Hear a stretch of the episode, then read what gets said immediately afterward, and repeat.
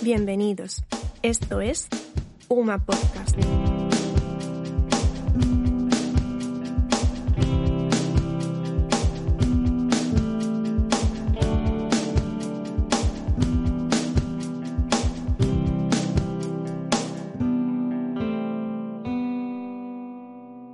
Bienvenidas y bienvenidos a UMA Podcast, una serie de audios enmarcados en el plan de divulgación de la Universidad de Málaga, que permitirán a nuestra comunidad investigadora la difusión a la sociedad de la ciencia y de la cultura a través de este formato. Debemos la producción de esta serie al Servicio de Publicación y Divulgación Científica del Vicerrectorado de Investigación de la Universidad de Málaga, con la colaboración de la Fundación Española de Ciencia y Tecnología. Nuestra primera entrega la dedicamos a Robert Boyd. En tres capítulos se dramatiza la apasionante historia y trágica muerte de este joven militar británico que entregó su fortuna al general José María de Torrijos y lo acompañó en su lucha contra el absolutismo. Sumamos a la dramatización tres entrevistas a profesores expertos que nos permiten situar la historia en su contexto. Se trata de Ángel Rodríguez, catedrático de Derecho Constitucional de la Universidad de Málaga, Amparo Quiles Faz, profesora titular de Literatura Española de la Universidad de Málaga, y Miguel Beltrán de Felipe, catedrático de Derecho Administrativo de la Universidad de Castilla-La Mancha. Soy Rosario Moreno Torres, jefa del Servicio de Publicaciones y Divulgación Científica de la Universidad de Málaga. Sin más, desde Málaga y para el mundo, buscando a Robert Boyd. Capítulo primero. Estamos en Málaga, a comienzos del año 1830. El cónsul británico, William Mark, recibe noticia de que el gobernador desea verle. El gobernador de Málaga es el general José Manso, veterano de la Guerra de la Independencia.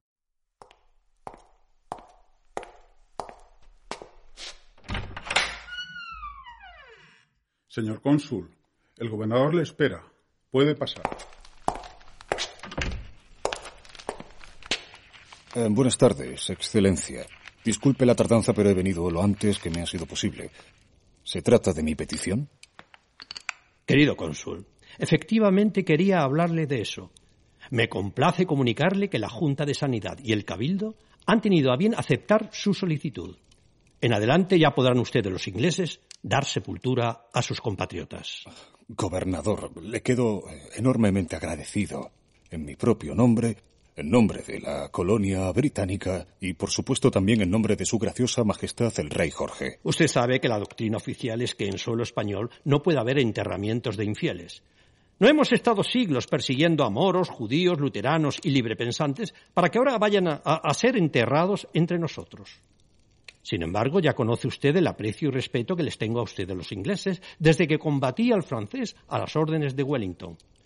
Así que, bajo mis indicaciones, el Cabildo ha considerado que hay motivos de salud pública que deben pesar más que las reglas de la Santa Madre Iglesia.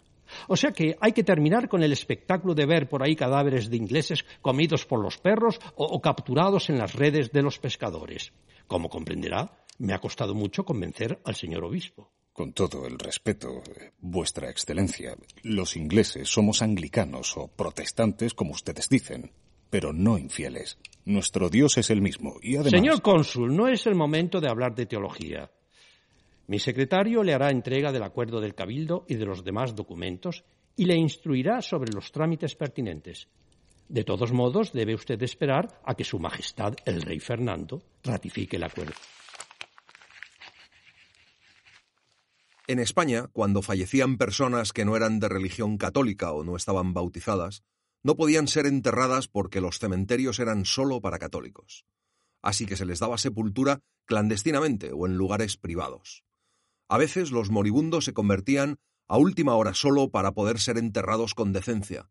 En Málaga, en los siglos XVII y XVIII, los no católicos eran enterrados en las playas, generalmente a poca profundidad, de modo que las mareas, las lluvias o los perros hacían aparecer enseguida los cadáveres. Aún hay otra cosa, señor cónsul. Naturalmente, nada de cultos protestantes, nada de iglesia o capilla, y hagan los enterramientos de manera discreta, a poder ser de noche. Descuide usted. Rodearemos el cementerio con una tapia alta, y además como el lugar está elevado y hay algunos árboles casi no se ve desde la ciudad. y si ello place al cabildo, pondremos una cruz en el dintel de la puerta en señal de respeto a la Iglesia. El rey ratifica el acuerdo mediante Real Orden de 11 de abril de 1830, creando así el cementerio inglés de Málaga, el primer cementerio no católico en la península. Se ubica al este de la ciudad, sobre el camino de Vélez, en una loma del monte de Gibralfaro, soleada y orientada al mar, que estaba por entonces fuera de la ciudad. Casi 200 años después, aún permanece ahí. La historia que aquí comienza narra la vida y la muerte de Robert Boyd, la primera persona que fue enterrada entre sus muros.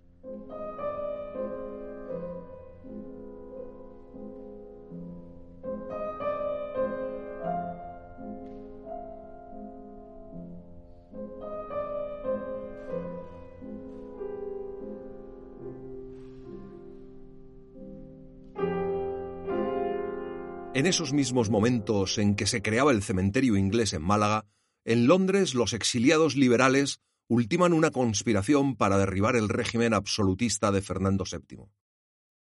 Desde 1823, tras la invasión francesa que acabó con el trienio liberal, la mayoría de los opositores al rey se han exiliado en Francia o en Inglaterra. Los líderes del exilio en Londres son los generales José María Torrijos y Francisco Espocimina. Torrijos, me dicen que anda usted organizando una junta revolucionaria para preparar otra sublevación en España. Efectivamente, Mina. Nuestro objetivo, el de todos los exiliados, debería ser derrocar al tirano. Así que la junta que presido explora todas las posibilidades de hacerlo. No es ningún secreto lo que yo pienso al respecto.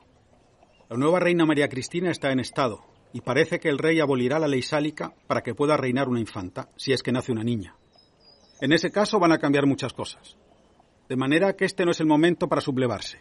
Es mejor esperar y ver qué pasa. Además, Madrid está sobre aviso. No creo que ahora haya muchas posibilidades de que triunfe una revolución. Con el debido respeto. Me parece que usted y los suyos se están rindiendo antes de lo debido. Es público que usted ha querido negociar con el rey y que sus contactos en España son escasos y que no podrían enfrentarse al ejército. Por eso la Junta que presido es quien ahora debe tomar la iniciativa. Torrijos, ¿Me está usted acusando de traidor a la causa? En absoluto, Mina. Lo único que le quiero decir es que mis enemigos son y serán siempre todos aquellos que se opongan a la Constitución, a la libertad y a la patria, y que con ellos no hay transacción posible. Haga usted lo que le parezca, Torrijos. Pero ya le aviso de que desde la embajada nos espían a todos, y que en España nuestros aliados liberales están siendo detenidos, deportados o fusilados. La masonería se ha dividido en logias peleadas entre sí, y de ellos no podemos esperar ayuda ninguna. El general Torrijos es un militar de carrera, de familia burguesa, que siendo muy joven combatió en la Guerra de la Independencia. Enseguida se significó por su pertenencia a la masonería y por su oposición al absolutismo reaccionario de Fernando VII, lo que le valió pasar dos años en la cárcel. Al final del trienio liberal fue nombrado ministro de la guerra y dirigió el último ejército que se enfrentó sin éxito a los invasores franceses que derrocaron al gobierno español. Junto con muchos liberales y artistas como Espronceda o Goya, tuvo que salir de España para salvar la vida. Se exilió en Londres, donde subsistió haciendo traducciones y con una pensión que le pagaba el gobierno británico por haber sido oficial a las órdenes de Wellington. José María, te veo alterado. ¿Te sucede algo? Sí, Luisa. Acabo de ver a Mina. No va a ayudarnos en nada. En nada. Y aunque yo ya contaba con ello, eso no es cosa buena. Sospecho que pondrá en nuestra contra a mucha gente en España. Yo te conozco perfectamente. Llevamos 17 años casados. Sé que eso de Mina no te va a echar atrás, por mucho que a lo mejor sí es un indicio de que este no es el mejor momento para irte a España a combatir. Luisa, estoy harto del pragmatismo de todos esos y de ver cómo el rey Fernando se va a morir en el trono mientras nosotros nos pudrimos lejos de la patria. Si no lo intentamos, pasaremos a la historia como unos cobardes. Llevas razón, claro, pero mira cómo han terminado casi todos los que se han querido sublevar. Desde que los franceses invadieron España y mataron a Riego, ha habido por lo menos cuatro o cinco intentonas. Y todas han fracasado, y sus cabecillas han sido todos fusilados. Y nada de eso ha conseguido debilitar al rey. Esos pronunciamientos fueron demasiado precipitados o, o mal conducidos por Mina y los suyos. Pero ahora yo lo tengo todo pensado. Además, ¿qué nos ata a Londres? El gobierno inglés me ha quitado la pensión. No tenemos hijos, no tenemos nada. Por no tener, no tenemos ni miedo. Sin embargo, los preparativos de la Junta de Londres para una sublevación no van bien. La división entre partidarios de Mina y de Torrijos está debilitando a los liberales y falta dinero para organizar la conspiración. Fernando VII ha enviado a muchos espías a Londres que le tienen informado de todos los pasos que los exiliados van dando. Pero en enero de 1830, Torrijos conoce a la persona que le va a solucionar el problema económico. Se trata de un joven militar irlandés llamado Robert Boyd. Estaba destinado en la India, pero ha regresado a Londres de permiso para gestionar los trámites de la herencia de su padre, que acaba de fallecer. Boyd, me intriga saber por qué desea usted unirse a la Junta y prestarnos su dinero para la expedición a España. General Torrijos, General Torrijos, es para mí un inmenso honor conocer a uno de los principales luchadores por las libertades en Europa. Pero no pienso prestarle el dinero que acabo de heredar. Se lo voy a entregar, a regalar, como dicen ustedes los españoles, si usted me lo acepta, naturalmente. La única condición que pongo es formar parte de la expedición y viajar a España para luchar junto a ustedes. Entonces, Boyd, ¿de verdad se juega su dinero con nosotros? General, tengo experiencia militar que le será útil para el combate, y para fletar el barco que nos lleve a España la Junta necesitará servirse por lo menos de un británico que no levante sospechas. Para ello, qué mejor que yo mismo como soldado de Su Majestad. Además, conozco a otros ingleses de Cambridge que quieren unirse a usted. Pero, ¿y qué pasa con su destino en la India? Se supone que usted debe reincorporarse al ejército. general, ya lo he decidido. En las próximas semanas renunciaré a la carrera militar. Para mí su empresa es mucho más importante.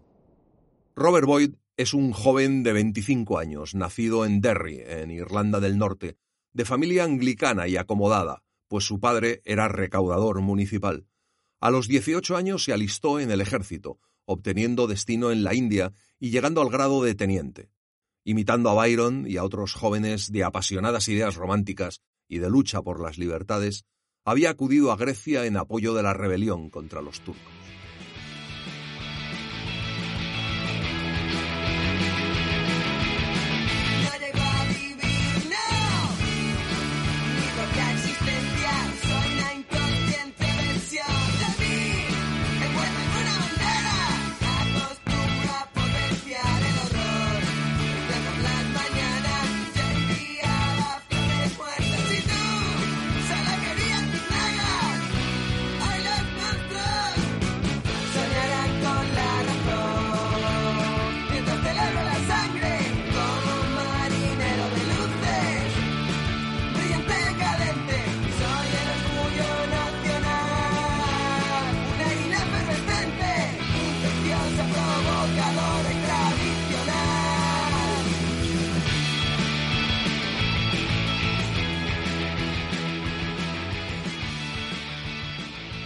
En los primeros meses de 1830, Torrijos, el resto de los miembros de su junta, Boyd y dos amigos ingleses llamados Campbell y Trench, aceleran los preparativos para el viaje a España. Con el dinero de Boyd fletan un barco, lo cargan de armas y de uniformes y se disponen a partir.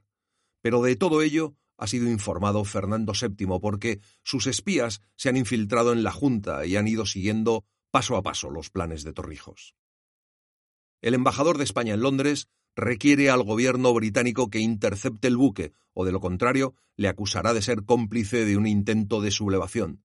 Así que mientras el barco está anclado en el Támesis, listo para zarpar, la policía lo incauta y detiene a algunos miembros de la Junta. A los británicos no los puede arrestar porque no han cometido ningún delito.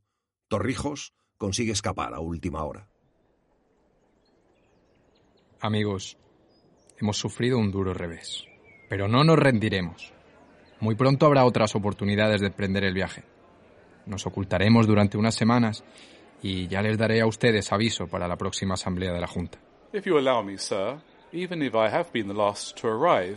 Si me lo permite, mi general, aunque sea el último en llegar, yo me atrevo a proponerle otra cosa. Debemos aprovechar que en España nuestros aliados ya están esperándonos y que mis amigos Campbell y Tranch partieron hace dos semanas. No creo que deba usted esperar más. Viajemos a Francia y desde allí nos embarcaremos en Marsella con destino a Gibraltar. Torrijos, convencido por el entusiasmo de Boyd, acepta el plan que le propone y decide partir para Francia acompañado de unos pocos exiliados. Boyd le escribe a su madre una carta de despedida. Dear mother, Querida madre, supongo que mi ausencia y mi silencio durante los últimos meses le habrán disgustado. La muerte de padre hace que las cosas sean ahora distintas y más difíciles, pero una mujer fuerte como usted no se dejará caer en la tristeza. Además, tiene al resto de sus hijos muy cerca. Pero basta de melancolías. Ya sabe usted que ahora me preocupan otro tipo de asuntos. Creo que ya le hablé de mi amistad con los españoles y de la simpatía que me despiertan. Estoy considerando la posibilidad de dejar el ejército y unirme a ellos entregándoles la cantidad que heredé de padre. No cuento con que usted apoye esta decisión, pero sí que la intente comprender. Usted me educó en la rectitud y en el amor por las nobles causas, y no hay ninguna más noble y prometedora que la de los liberales españoles. Tal vez me embarque pronto hacia España. Anne Boyd, madre de Robert, le responde así desde Irlanda. My son, I have not seen or heard from you for months. Do not think that... Queridísimo hijo, llevo meses sin verte. No creas que tu carta mitiga mi tristeza. Tus hermanos se han estado ocupando solos de los asuntos de la herencia, y tu puesto estaba aquí. Mi salud no mejora. La bruma apenas me permite respirar. Temo que sea algo peor que un frío invernal. Tal vez un mal presentimiento me ronda y me debilita. Sé que temes que pueda sufrir la influencia conservadora de los que me rodean. Queda tranquilo, hijo mío.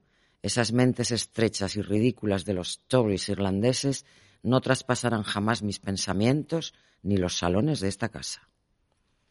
En tu carta me dices que no regresarás a luchar en India, que seguirás a tu admirado Torrijos en su empeño por liberar a España del Borbón y de los odiosos papistas.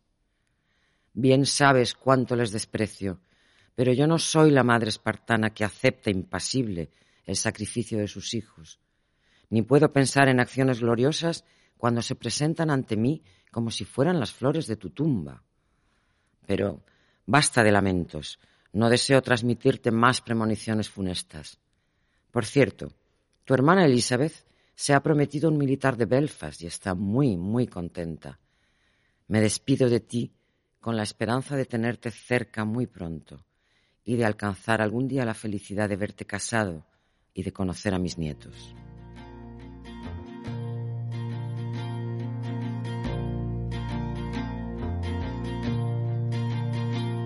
Te diré entre tú y yo que me dan miedo las tormentas que ahora veo que una se acerca que en el cielo hubo un temblor y solo pienso en escapar. Esto se ha puesto muy feo, tuve un juicio contra reo y sé que me condenarán desde la yoca hasta el musel.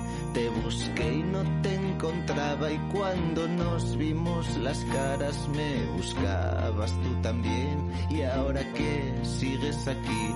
Como no vas a cansarte si de miércoles a martes ya estoy harto yo de mí me decías lo que media entre tú y tu soledad. Es un trecho que no puedo abarcar. Yo le preguntaba al cielo sin disimular el miedo cómo José María, insisto, creo que debo ir contigo. ¿Qué cambia esta vez? He estado a tu lado en todas tus empresas, también cuando te encarcelaron. Te he acompañado incluso en tus campañas militares. No he sido de esas mujeres resignadas que se quedan en casa rezando por sus maridos. No pretendas que lo sea ahora. Tú sabes que puedo ser útil para la causa. Lo sé, lo sé, querida. Lo has demostrado sobradamente en el pasado. Mujeres como tú no abundan, y menos aún en estas empresas arriesgadas. Por desgracia, despertarías sospechas, y, eso no nos conviene. Yendo solo pasaré más desapercibido. Y además, puede ser útil aquí, recibiendo y despachando correspondencia. Hará falta quien actúe como contacto con la Junta de Londres y quien me informe de los movimientos de Mina. Llegado el caso, serás tú quien conozca y pueda dar buena fe de los hechos que nos han traído aquí. Dentro de un par de meses, como mucho, habremos triunfado y nos reuniremos en la patria, por fin, libre de tiranos. De eso estoy segura. No lo estoy de no deber ir contigo por la ridícula razón de ser mujer. Luisa, sé que esto debe ser ultrajante para una mujer con tu arrojo, acostumbrada a la acción, pero otra cosa sería exponernos innecesariamente. Te iré dando noticias y, en cuanto sea posible, enviaré a alguien a que te recoja. ¿De acuerdo? En París, Torrijos y los suyos se encuentran con que la revolución liberal acaba de derrocar a Carlos X, y ello les refuerza el entusiasmo para hacer lo mismo con Fernando VII. Los liberales franceses tienen los mismos objetivos que los españoles de derribar a las monarquías absolutistas y liberticidas, así que les prestan apoyo. Consiguen algo de liquidez con pagarés de Boyd que les permite cruzar Francia y organizar el embarque en Marsella. Dígame, Boyd. Usted y yo compartimos los ideales de la libertad y además somos militares. Y hemos tomado las armas para luchar por esa causa. Sin embargo, yo combato por mi patria y contra el tirano que por desgracia me ha tocado como rey. Y la verdad es que no sé si combatiría por una patria distinta. Y en cambio usted se está jugando la vida por una tierra y por una patria que no es la suya. Freedom does not have a homeland, sir. La libertad no tiene patria y las ideas que la sirven no son distintas en una u otra frontera o nación. Justamente el que mucha gente las considere distintas suele ser el motivo de que esas ideas fracasen. Particularismos y nacionalismos acabarán siendo el cáncer de los pueblos y de las libertades. Es usted un tipo singular. No ha ido a la Universidad de Cambridge como sus amigos Campbell y Trench, ni tampoco a academias militares. Así que, ¿de dónde ha sacado esas ideas? Algo he viajado. Y mi madre, que es una mujer culta, tiene una buena biblioteca y recibe en su salón a escritores e intelectuales. Allí leí a Byron, a Coleridge y también los escritos de Blanco White y de otros españoles exiliados en Londres. Pero con las ideas no basta. La libertad es demasiado grande para encerrarla en los libros y los poemas. Mi general, es preciso hacer lo que usted ha hecho siempre, unir pensamiento y acción, llevando las ideas a la práctica y sacrificándolo todo por la libertad. Y así, en agosto de 1830, Torrijos, Boyd y otros miembros de la Junta de Londres como Flores Calderón, Pinto o Golfín emprenden el que sería el más célebre intento de derrocar a Fernando VII y se embarcan en Marsella camino de Gibraltar. Y así les hemos contado la historia de Robert Boyd, siguiendo el guion de Miguel Beltrán, una producción de la Universidad de Málaga con el apoyo de la Fundación Española de Ciencia y Tecnología. Agradecemos la colaboración en este capítulo de Antonio Martínez Asensio, Domi del Postigo, Luis P. Darran, Enrique Girón, Pablo Lopín, Francesco Milía Pérez, Ángel Rodríguez, Gabriela Jiménez de la Riva, María Güeras y Miguel Ventral de Felipe. Equipo de dirección: Rosario Moreno Torres Sánchez, Ángel Rodríguez y Miguel Ventral de Felipe. Guión: Miguel Ventral de Felipe. Coordinación de actores Gabriela Jiménez de la Riva. Al mando del sonido y su producción Javier López Soria.